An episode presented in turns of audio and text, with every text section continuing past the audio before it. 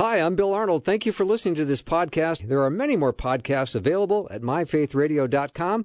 Your support makes this possible. Thank you. Hi, this is Bill. I thought this interview was so good, I wanted you to hear it again. So enjoy.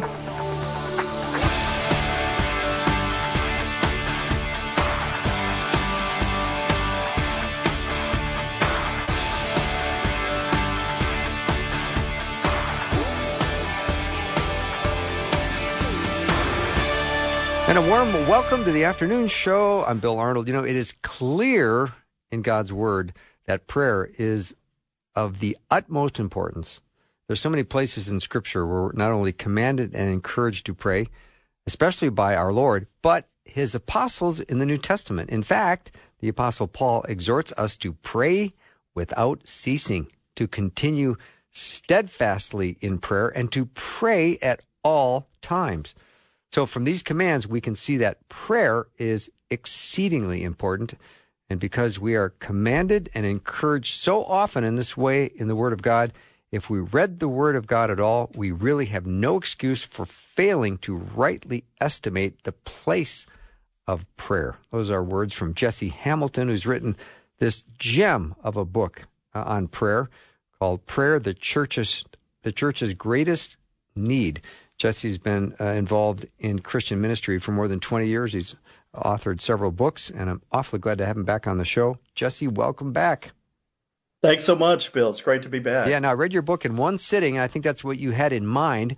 Uh, it's not a long book, but boy, is it packed full of great stuff. I read it in one sitting. I took all kinds of notes, and now a week later, I can't read my own handwriting, so I'm in, a lot of trouble right now, Jesse. Just so you know. okay, that's great. Yeah. yeah. But I just want to start by um, I've got a lot of questions for you because I did underline a whole lot of things. Um, and you talk about prayer as the Bible speaks of it is truly powerful, genuine, biblically ordered prayer gains the attention of Almighty God and moves him to action, resulting in real changes in the world. That is so true. But how often do we remind ourselves of that? Right, right. Yeah. So I I really I really came to a conviction of the importance of prayer as a as a young man. Um, and uh, I grew up uh, attending all night prayer meetings uh, that were wow. held in my parents' house. Yeah, my my parent my dad was a pastor and my mom and dad have been missionaries for 25 years now. Um, but yeah, one of my earliest memories is just we were praying all the time. And uh, as I grew up and and learned more about the faith and and eventually came to my own uh, faith in Christ, um, you know, just searching the Bible and seeing how often prayer is mentioned and um, how we're exhorted to do it uh, without ceasing. Um, and so, um, when you really though get into uh, the Bible, Old Testament and New Testament, uh, you just see uh, people praying and God working in in response to those prayers. Uh, it's really from beginning to end uh, in the Bible, and so yeah, we as modern Christians, um, there are just a multitude of reasons why uh, we don't pray, and I think we all can point to two or three uh, really quickly why we don't pray. But as you said, if we could just come uh, back to the simple reality that's displayed in the Bible that if we commit ourselves to prayer, uh, the Lord will work in our lives and in the lives of others and in the church and in the world. I just think it would be revolutionary in, in this day and age. I really do. Mm-hmm.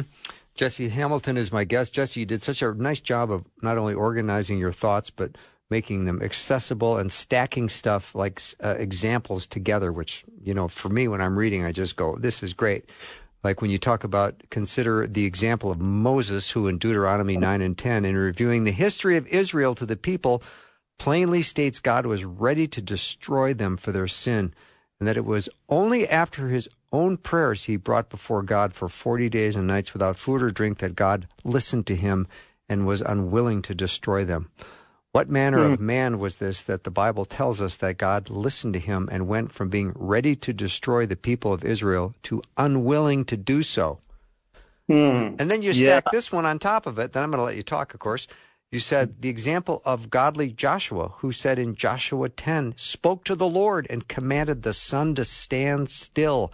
The record goes on to tell there has been no day like it before or since when the Lord obeyed the voice of a man. Joshua 10:14. Mm, yeah.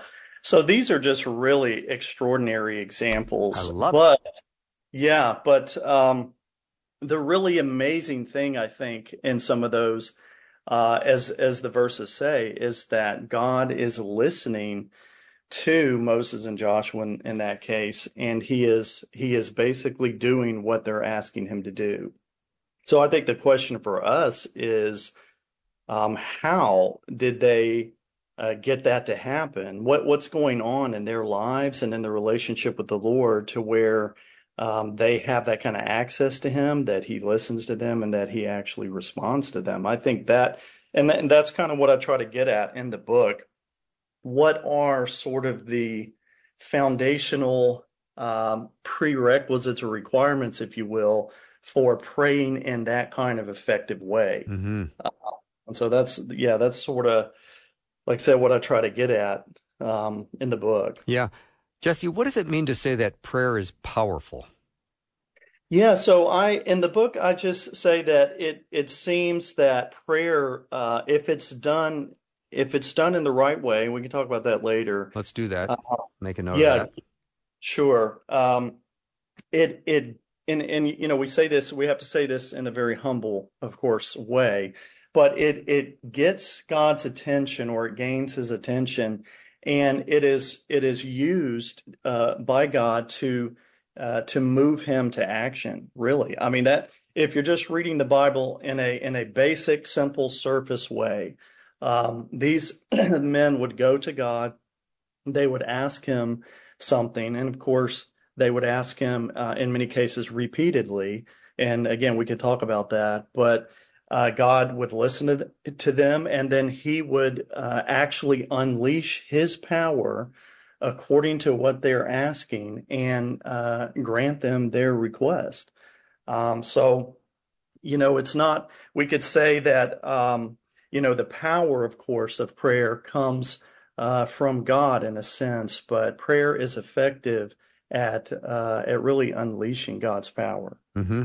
And I love these illustrations because right out of God's word, we see the power of prayer evident in in the lives of of these uh, prayer requests. We see the prayers being answered.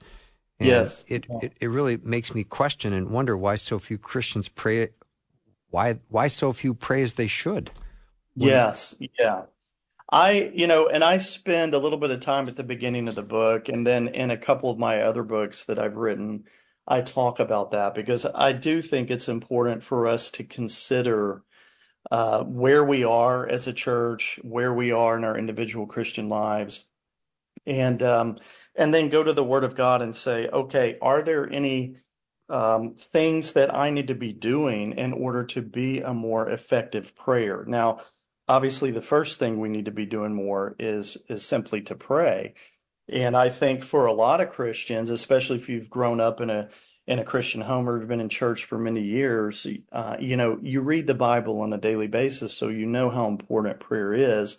In that sense, or that case, uh, we need to just pray. We need, just need to set aside time to seek the Lord and to commit ourselves to to pray. But um, for a lot of Christians, there is a little bit of a lack of understanding, I think, about um, the importance of prayer, the place of prayer, and then how to pray effectively. And so that's actually why I wrote this this little book. It was it was uh, it was actually a sermon that I preached when I returned for the first time from the mission field back in 2003, and um, you know just just being involved in missions even for a short time. It, it had just been four years. I came to realize how absolutely important prayer was in a in a fresh way, but I also began to realize the importance of praying effectively. Uh, how do we do that? And so, um, like I said, that's also what we talk about in the book.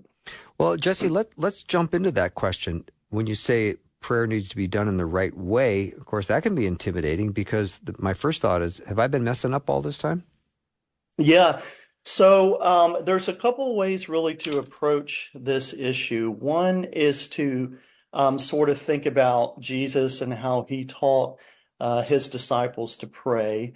Um, Jesus was very uh, interested in in prayer, obviously, but there were um, a lot of people in Jesus's day who were praying, and uh, as we know, the the the leaders um, at the time were frequently praying and fasting and doing these things, and uh, Jesus was not happy or pleased with their prayers. Many of them were praying um, extraordinarily long prayers and somehow thinking that just by doing that they were gaining God's favor.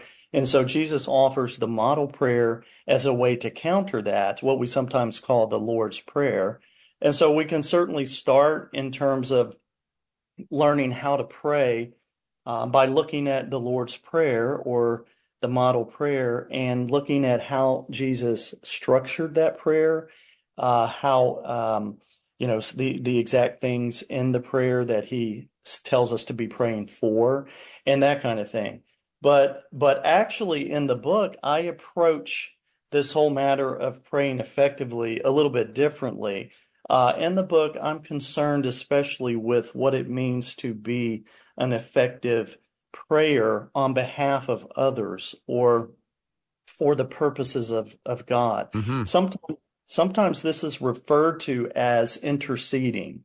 Um, and uh, the word inter, interceding, uh, an English word, uh, is is it does have a word behind it in the Bible. It's used in the Bible, um, and it's the whole idea of coming in between two parties and sort of uh, pleading with one party on behalf of the other. Uh, so we see Moses interceding on behalf of the children of Israel in the Old Testament. I think that intercession is really the kind of prayer that's featured most prominently in the Bible, especially in the New Testament. So, uh, and and we see that not only in the Gospels but later on, especially in the writings of Paul. So, the question I'm dealing with in the book then is if we want to be effective interceders um, on behalf of ourselves and our family members, but also more importantly on behalf of the church and the purposes of God and people who need the gospel and all of that kind of thing, then then how do we do that? What's what do we need to have in our lives in order to be effective intercessors? Hmm. Jesse Hamilton. So, oh, I'm sorry, Jesse. Sorry. Well, I just wanted to uh, let you finish your thought. I, I, I'm sorry I cut you off. No, no, no. So I, I was going to say we can uh, we can go ahead and talk about that if you want. I if, do want to talk about that. Okay, so um, the the first one that I mentioned in the book is the whole idea of purity. Mm-hmm. Um, and and and this is something that is um, you, we have to handle it carefully because um, you know, the Bible is clear in many places that we can pray to God anytime. Um, and if we are humble and sincere in that prayer, He will hear us. Mm-hmm. Uh, but when when it comes to being an effective interceder, the Bible also is clear in in many places that um, that you have to be a person who is walking in holiness to, as it were, get God's special attention. Um, I mean, if you start in the in the Old Testament, um, you know, you have Psalm 24 where David says, "He who has clean hands and a pure heart is the one who can ascend the hill of the Lord and stand in His holy place." Um, you know, Proverbs 15 says, "It's the prayer of the upright that is acceptable to Him." Um, you know, Isaiah talks about walking righteously and speaking uprightly, and only those people can dwell with the Lord. But in the New Testament, it's even more clear. Uh, in James 5, you know, it says, the fervent prayer of a righteous man avails much. Um, Paul tells Timothy that the men are to lift holy hands without anger or quarreling. Uh, Peter says, Husbands, live with your wives in an understanding way so that your prayers may not be hindered. So, in in God's purposes, is this is kind of, and again, it's kind of hard to understand, but and there's a sense in which we need to be walking in holiness and battling against sin and uh, by the grace of God overcoming it if we are going to be effective prayers and if our prayers are not going to be hindered. Um, so that if if we just stopped right there, um, that would be something for us to think about for quite a long time. Mm-hmm. Jesse, yeah. Jesse, does mm-hmm. does God um, is there a sliding scale for holiness, or does God grade, uh, grade on a curve? Yeah, so I yeah I think if we look at the Bible, um, you know, it's clear that God's standard, um, of course, is part of who He is in His essence, and it does not change, and it cannot change. Mm-hmm. I think on a practical level, um, and I, I, say this carefully, you know, I, I, do believe that God considers every person's situation, where they are, how much grace and opportunity they've had in their lives, and and it may be that His uh, expectations for some Christians are different than others. To whom much is given, the Bible tells us much will be required. But um, I think in terms of uh, as Christians, thinking about how to honor God and please God and become more effective in our prayer lives, we have to be seeking after the standard of holiness in the Word of God, and we can't compromise Amen. that. Amen. Jesse Hamilton is my guest. His book is called Prayer, the Church's Greatest Great Need. And you can learn more about that book at graceandtruthbooks.com. That's the place to pick it up. It's a little bit sold out on Amazon, but graceandtruthbooks.com is where you can learn about that. We'll take a little break. If you have a question or comment for anything you've heard so far from Jesse, let me know. 877 933 2484. And I promise we'll be right back.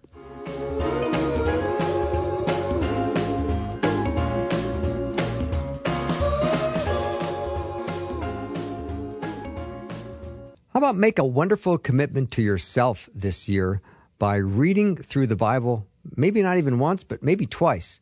Say things to yourself like, I am going to create a new habit that maybe I have not had in years, and I'm going to commit to it and I'm going to stick with it. You've always said you wanted to, so how about make it this year where you do it, spending more time in God's Word, and you can do it and we can help. So all you have to do is get your Bible in a year plan right now, and you can do that right over at myfaithradio.com. Hi, this is Bill. I thought this interview was so good, I wanted you to hear it again. I'm back with Jesse Hamilton. His book is Prayer, the Church's Great Need. And Jesse, uh, we talked about purity, but I know we need, need to also pray with passion. And what does passion look like today in prayer? Well, I, you know, it's interesting because I think that is also something that's overlooked a little bit. Um, I think we've all had that experience where we try to pray and we just don't really have any heart for what we're praying for. Um, you know, we've been in prayer meetings where people seem to just be going through the motions. Uh, but it's interesting when you open the New Testament, you see this idea of passion um, f- featured prominently in the New Testament. And um, and and it's kind of surprising. I mean, uh, James mentions in in his uh, famous verse about Elijah that it is the uh, fervent prayer of a righteous man that availeth much. Um, I think this idea of fervency has to do with an earnestness and a seriousness uh, and also uh, a degree of of intensity mm-hmm. and intense emotion um, that lets God know that your heart and your desires are in line with His. Um, you know, if, if, we know anything about God, uh, we know that uh, He is a God of absolutes. He is perfect in His being and in His person, and what He um, uh, what He feels, if we can use biblical language, um, He feels to the utmost degree. And so um, we we need to uh, get our desires and our hearts in line with His, and that means that when we go to pray for something according to His will, we pray with a degree of seriousness and a, degree of passion and a degree of fervor that um, that again communicates that we're serious about that and that we feel that. Um, You know, uh, it's been mentioned by many authors, Christian authors over the years, how important our feelings and our affections and our emotions are. Those are incredibly important to God. And um, and so when we come to pray, we have to demonstrate um, that heart. Um, you know, we Paul talks about Epaphras. Um, there's there's this really beautiful verse where he says that Epaphras is always struggling on your behalf in his prayers. And I think as well that has to do with his his passion and his uh, his desire that the thing that he is praying for be granted. Um, so I in the book I say that I think the key for us as modern Christians um, and, and again, I, I studied um, theology and philosophy in graduate school. This is such an important principle, though, from the Bible that we all know, but but actions come out of our hearts and out of our desires. Um, you know, there's verses that speak about that, but um, we we need to get and and this is our problem. We need to get our desires and our passions and our hearts aligned with the Lord's um, on a daily basis. In fact, I would say that might be one of the most fundamental things we have to do as Christians each and every day. And that's really the battle that we have in this modern world. Uh, one of the great hindrances to prayer is that there are so many things vying for our affections and that that can delight us, whether they be entertainments or pleasures or uh, just you know harmless uh, pastimes uh, leisure time. I mean, we live in a world of great temptation in terms of just things that we enjoy. And so we have to fight to have the passion for the things of God that He has. And then that has to be the thing that fuels our prayer. Uh, we have to come to the Lord and say, Lord, I I want this to happen because I know that you want this to happen and my heart is beating in a sense in tune with yours Lord and I I am pleading with you with passion and earnestness because I know that this is something at your heart Lord and I think that kind of praying is what in the end is going to be effective Jesse, you say in your book, you refer to something Martin Luther said, where Luther said, Prayer is not a collection of balanced phrases. Then you also quote English pastor Samuel Chadwick, who said, It is the pouring out of the soul. What if love, yeah. if it if it not be fiery? What are prayers if the heart be not ablaze? I love that. Yeah, that's a that's a beautiful, beautiful quote. And and Samuel Chadwick was known for those kind of quotes. Um, and you know, again, I just think, I mean, and and again, we've had a lot of pastors and a lot of Christian authors tell us these things, even in our own uh, times, in our own day and age. Uh, and I think if we would all look at ourselves and our lives, we have to acknowledge that this is the battle, the battleground. Uh, not only in prayer but just in honoring God is is the battleground for the affections. And so I think we could argue that if we don't have a heart for God and for his things and for his honor and for his glory and for his word, um, if it doesn't bother us when we see the world um, forsaking him and ignoring him and belittling him, if we don't care for the things that Jesus cared for, um, uh, those who are in need, those who have never heard the gospel, um, then we're not going to be praying for those things and we're not going to be effective prayers. So that it, and this this is really at the heart of what it means to love God with all of our heart, soul, mind, and strength. It really is a battle for the affections. And when we come to God in prayer, I think, as Jim Elliot, whom I quote in the book, um, said, I, I think if we come to to the Lord in prayer and we don't have that kind of emotion and passion, I, I think we don't need to expect those prayers to be answered. Um, and so I think I would agree. I would agree with that. We need to to come with a degree of earnestness and and seriousness. Mm-hmm. Jesse Hamilton is my guest. Jesse, I have a question about sovereignty of God and prayer, and you talk about this in your book as well. That the Bible speaks of God's unchanging will, which has have been ordained from all of eternity. So it is indeed. So is it indeed inappropriate to say we can change or influence the will of God? Well, that that of course is a is a complex topic that I know. Uh, yeah, yeah, would take a lot to unpack. Uh, in the book, I I take this approach. Um, I, it's a little bit of a low level approach, but um, I do think it's it makes sense uh, from my perspective as I read the Bible that God is sovereign and that His will um, is is fixed. Uh, he knows what's going to happen. He has ordained whatever whatsoever shall come to pass, as the Bible says. So that raises the question: then then what about prayer? Um, well, I think that the easiest way to approach that is to understand that in God's purposes, which are fixed, He has uh, ordained or arranged or planned that people pray and that He is going to respond to those prayers. He's going to work and accomplish whatever He wants to accomplish as people are praying. So, in a sense, the prayers are also part of the will of God. Now, of course, again, that opens up a lot of questions about uh, our responsibility and our our freedom and this kind of thing, which is, um, you know, a little bit complex probably for this uh, sure topic today. But I I think that um, if we if we understand uh, just on a simple level that uh, it's God's will for us to pray, um, it's God's will for us to pray as often as we can and in whatever manner the Bible tells us to pray, then uh, when we do pray, that is also part of the uh, uh, uh purpose of God that He has uh, established and He has brought to pass.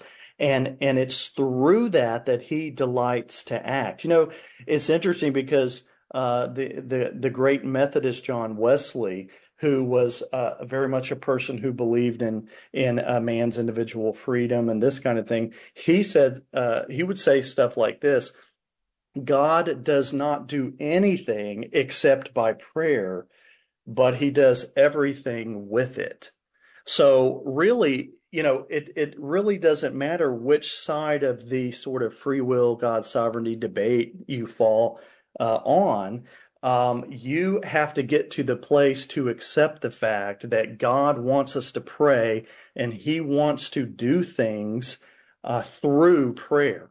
And so, however that works out, we need to get about the business of praying. All right.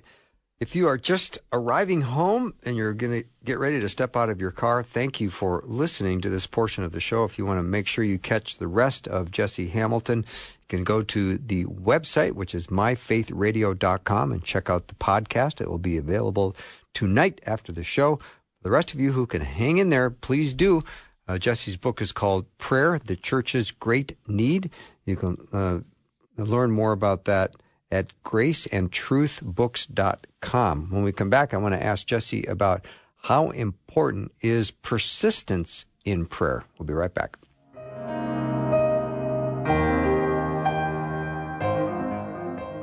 Hi, this is Bill. I thought this interview was so good, I wanted you to hear it again. So enjoy. It's the afternoon show with Bill Arnold. Drive time, drive time. Let's get it started. Jump in your car. Yeah. What's for dinner? Hey. It's the afternoon show with Bill Arnold. Well, I never get tired of talking about prayer, and I'm getting to do that today with author Jesse Hamilton. He's written several books.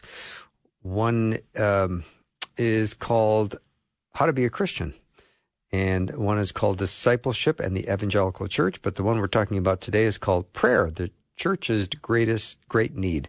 And Jesse, let's talk about persistence because sometimes there's that I prayed and nothing happened, and should I keep doing it or I'm feeling discouraged? What would you say? Yeah, well, you know, Jesus has this uh, wonderful parable in Luke 18 about the widow who um, basically just keeps coming to a judge with the same request, and eventually the judge gives in. And uh, Jesus makes the simple point that if this unrighteous judge would eventually give in, how much more will your good Heavenly Father uh, give in, so to speak, to your persistent uh, prayers or requests? Um, what this tells me is that in the providence, in the in the workings of God, in the will of God, that um, when we persist in a request, it it has a greater chance of being answered. Um, now, I realize that that opens up a lot of questions in, in our minds. We do know uh, just from common sense, but also from the Word of God, that many times we can pray consistently and persistently for something and God doesn't answer it. Uh, we also know why that might be. One of the reasons that might be, of course, is that what we are praying is not actually in accordance with the will of God. Um, it might be something that's, uh, as as James says, we're praying amiss because we're wanting uh, something uh, that God doesn't want us to have. We're praying according to our own pleasures and desires and not God's desires. So we have to put those uh, qualifiers on it. But still, uh, if we are praying um, a sincere prayer in accordance with the will of God, uh, with his revealed will, that is, with what the Bible says that is something we need to pray for. And if we persist in that prayer, and then I would add that if we pray uh, from a place of, of purity, we're trying to walk with the Lord and we're praying with passion, then that will make our prayers more effective. Um, and in fact, um, Jesus ends the parable by basically saying, But when the Son of Man comes, will he find faith on the earth? And so the problem is, is that many of us do not have the faith that is necessary to persist in prayer. Um, but I would argue, and, and there's many Bible verses on this, that it's it's really here in this in this requirement that we continue to come and seek God even when he doesn't answer that God is is most glorified and um, and honored and and that our faith is uh, put on display. And we know how important faith is. We know that the Lord often puts us in tests of faith. Uh, we know that he wants our faith to be purified and and uh, and strengthened. And so, what we have to do, the challenge for us, is to continue to come before the Lord with that request uh, until He makes it clear that either He's going to answer or He is not going to answer, and that does absolutely take faith. Mm-hmm. Jesse Hamilton is my guest. His book is called Prayer: The Church's Great Need. Jesse, let me ask you this question: Is it appropriate and necessary to pray for ourselves first and foremost? Yeah, so I, I'm, uh, you know, this is something that I think is very important to talk about today in in in the church. one of the one of the great uh, issues that we have uh, in the church today, and and I mean this is not, I mean this is just you can you can go to church for a few weeks and see this, is that prayer is not mentioned very much, and churches are not praying as much as they should, but also pastors are not exhorting people perhaps as often as they should about how important personal individual prayer is. And I think it is absolutely necessary and vital that we uh, that we pray for ourselves each and every day, and that we cannot actually become effective prayers for others unless we are first praying ourselves. The reason for that is is because not only is prayer important in intercession, praying for others, but prayer is the means by which we gain the Holy Spirit's power in our own souls. Paul says in Ephesians 6 that we are to pray um, in the Holy Spirit as one of the weapons of warfare that we are to wage in our daily battle. Um, and so, and and he talks about the Word of God and prayer as sort of the two key things that we have to have in our lives if we are to be successful on a daily basis, just to honor God and just to make it in this world and and to do anything for the Lord. So, absolutely, we have to come to understand as Christians that we cannot please God without His Spirit helping us and assisting us and working in us those fruits of the Spirit that we need. And also, we cannot get those unless we consistently pray for them. So I, I would argue that individual prayer, probably um, on a daily basis, is something that is really an absolute necessity for Christians uh, that we just have to have. And then from that, I think we could say that we then need to expand our prayers for those close to us, those we love, and then also the purposes of God. But again, I think the key is to understand exactly how important God's power is in our lives. I think so many of us go day to day and I do this, I mean, frequently. You know, we get up and and we're just exhausted. We're let's say we're in the middle of the week and and we got so many things to do and we just rush out into the day forgetting to arm ourselves, forgetting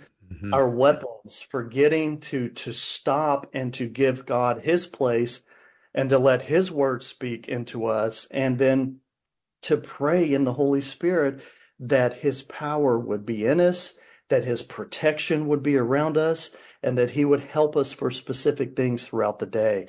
So absolutely, we've just got to come to a fresh awareness of how important that is each and every day. Yeah, Jesse Hamilton is my guest. His book is Prayer, the Church's Great Need. And I love uh, what Paul was, you know, his prayer for the Ephesians was that the Father of glory may give you a spirit of wisdom and revelation in the knowledge of him, having your having the eyes of your heart enlightened that you may know. I mean, it goes on and on, but I mean, there's something that is a prayer, a powerful prayer. How often do we pray that for ourselves? Yeah, absolutely. I, I think if you actually get into uh, the prayers in the New Testament, you will see how prayer is really needed for for everything. I mean, you know, uh, Jesus tells us in the model prayer um, that we need to pray not to be led into temptation and to be protected from from evil. I mean, how often do we do we understand that that temptation and that the devil are are ready to trip us up and to get us, and so we need to be praying all the time.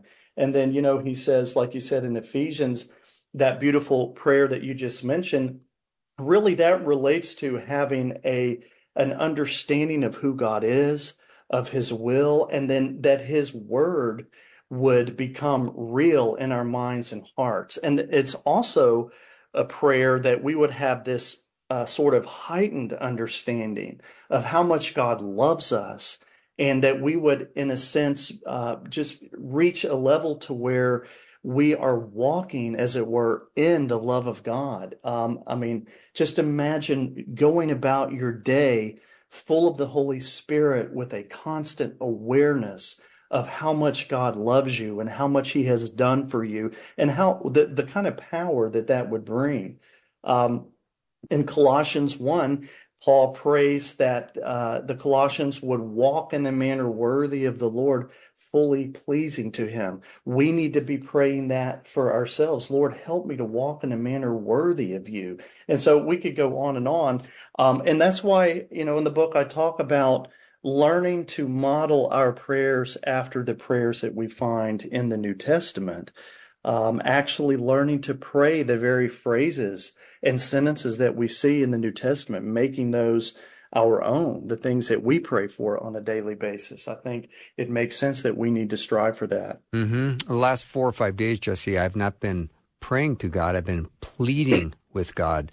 Is it all right to plead? Yeah, absolutely. Um, I think it goes back to that earnestness. I think it goes back to that passion. But I also talk in the book about um, this sort of method that people in the Bible seem to be using of uh, pleading or even in a sense arguing with God, um, trying to bring things before the Lord that would motivate him. And, um, you know, so it, it's in a sense, uh, uh, it's a conversation with God, but it's also trying to get at the heart of what moves God. And so we see the old people in the Old Testament asking God to to act and to move because his glory is at stake or because his name is at stake or because his people whom he loves uh, need help and assistance or because the devil is winning uh, or because you know his church the bride of Christ is being attacked and these kind of things. So when we think about praying we also have to think about bringing before the Lord these uh, these sort of arguments, if you will, and just really wrestling and Mhm. pleading and then holding on to those things and not letting go until we uh, see the Lord act. I mean, and that goes back to that persistence of persevering and being determined to see uh, the Lord act and, and move and just holding on to that. So, absolutely, I think pleading with God is something that we need to do. hmm Uh, Jesse, I'm going to take a break because my next question I want to ask is uh, what are most of the prayers in Scripture? What are they concerned with? So I'll give you uh, 90 seconds to to uh, think about that answer. Jesse Hamilton is my guest. His book is called Prayer: The Church's Great Need, and you can access that book at graceandtruthbooks.com. Graceandtruthbooks.com. We'll be right back with Jesse.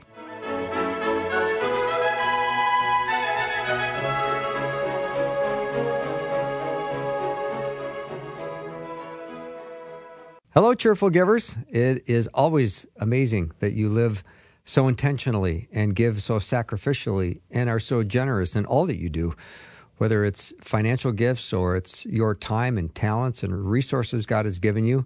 You are making an incredible difference for the kingdom.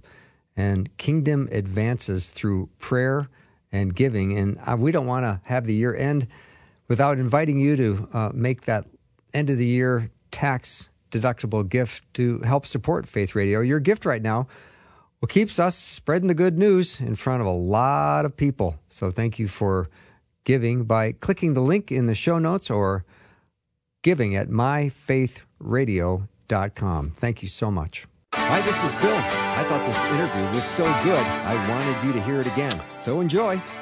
Jesse Hamilton is my guest. His book is called Prayer, the Church's Great Need. And the question I posed, Jesse, before the break, you probably already remember because you got your answer ready to go, or is w- what are most of the prayers in the Bible concerned with? What are they concerned with? Yeah, so um, you know we've we've all been in in prayer meetings where we kind of get off and we pray for little things here and there, and and those are certainly important. Um, the Lord definitely cares about every need and and and every problem that we have.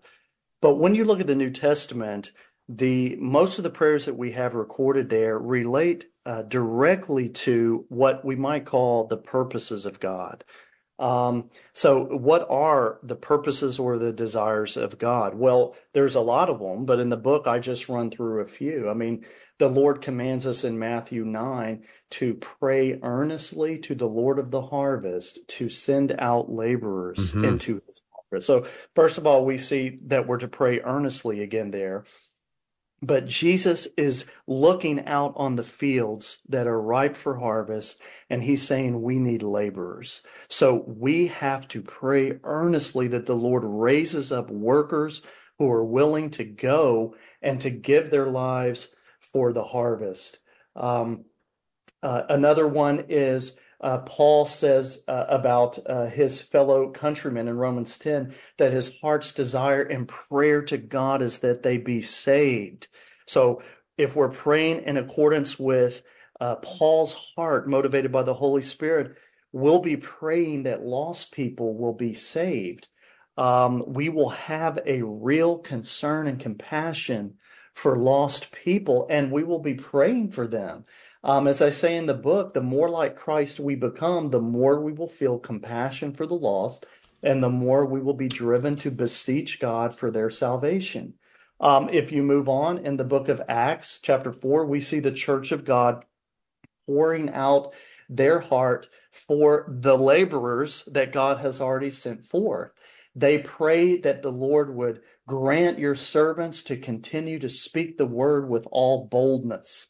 In fact, Paul asked the church himself to pray for me that words may be given to me in opening my mouth boldly to proclaim the mystery of the gospel. He says again in Colossians, please pray for me that I would make the gospel clear, which is how I ought to speak. He says again in a later verse, pray for us that God will open to us a door for the word. In yet another passage, he says, pray that the word of the Lord would speed ahead and be honored.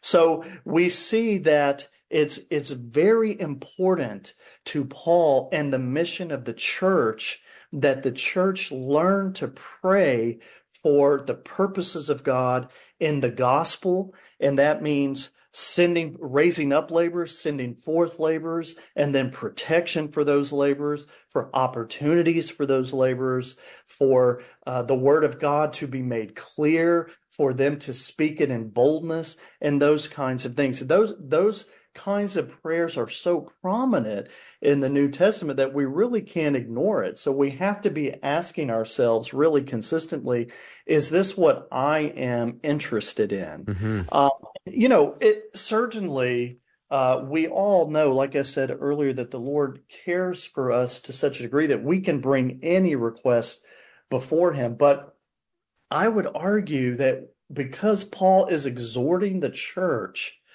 in the Bible to pray for these things, then we have got to begin to model our prayer lives after that. Now, there's many other things.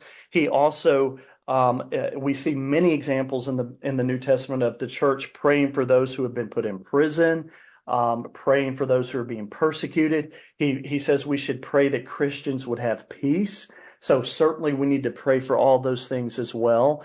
But uh, I would argue again that the majority of prayers that we see either modeled or that we are commanded to have to do uh, with the purposes of God. And that really tells me that this is where God's heart is. And going back to what we talked about in the beginning, and this is sort of what the book is about, if we're going to get to that level of prayer where we are praying in accordance with the will of God and we are useful, effective prayers, then we're going to get to that point where we're spending time in prayer on a consistent basis for these things and and we're even going to be doing it in our own individual prayer lives and we're going to be gathering together with other believers like we see modeled in the New Testament and praying for those things with other believers. Mm-hmm. Jesse Hamilton is my guest. Jesse, we just have a few minutes left. And a question came in and was wondering about intercessory prayer. Is there an example of prayer in the Bible that could be applied to praying for someone who's involved in very self-destructive behavior resulting in in hospitalization multiple times. What would you say Oh. to that if that was a friend coming to you saying, "Jesse, how would I pray for that?" I would I would say that even though we don't have that specific example obviously in the Bible because that's a that's a different kind of um, thing that that happens uh, you know I mean we don't have an example of it in the Bible there are so many biblical principles and prayers in the Bible that really do relate to that. Uh, if this is a person who is not a believer, then we need to pour out our hearts for that person, that God would open their eyes, that He would open their hearts, that He would free them from the shackles of whatever it is that's binding them, that the hold of the devil would be loosened from that person, and that God would reveal Himself to that person in Christ, that the Holy Spirit would invade that person's soul and would just release them into the kingdom of Christ. I mean that something like that is is I would say at the forefront of what a biblical intercessor would be interested in praying for. Absolutely. I mean, just hearing you pr- pray that or just suggest that, Jesse, just mm. Kind of lights me up. It's like, oh, let's let's pray. I mean, Yeah. what, that is Amen. just you just be passionate and, and full of uh, uh, fervor, and that's uh, was really in, inspiring. Just to say that's that's the goal. That's that's what you can do to help. Yeah. Well, the your book is uh, it is. I, I was able to read it in one sitting, uh, plus a full pot of coffee and multiple trips to the bathroom. It all happened in one day. It was it was really a good read, and I'm I'm I'm already through my halfway through my second round with it. It's 79 pages, so it is uh, full of of rich um, material and great illustrations and and great inspiration. That that often is what people need almost as much as anything is just the inspiration to continue to pray. Right, that's right. And we don't need to be discouraged, Bill. You know, I mean, we could all say, oh, I'm failing in my prayer life or I let that person down. But if we just begin to take, as it were, small steps individually and in groups and as churches, and then try to build on that, I believe the Lord would really work in and through that. We need to encourage ourselves to start, but to start small and just believe the Lord to to work through that. Yeah, I remember remember when Jesus says, "My, my house is to be called a house of prayer." Mm. There you go. Yeah. Yeah, absolutely. And so, I mean, if we're looking around, we we see that the church is not in many places devoted to prayer as it should be, as it once was. And this needs to be a burden of every Christian to say, hey, if we're not praying, is God really working in us? Is God really with us? And if not, we need to we need to start praying. Yeah. Jesse, thank you so much for taking time today. It's been a delight having you on again. Thank you for having me, Bill. You bet. Jesse Hamilton's been my guest. His book is called Prayer, the Church's Great Need. I encourage you to go check that out at graceandtruthbooks.com. That's our show for the day. Have a great night and God bless.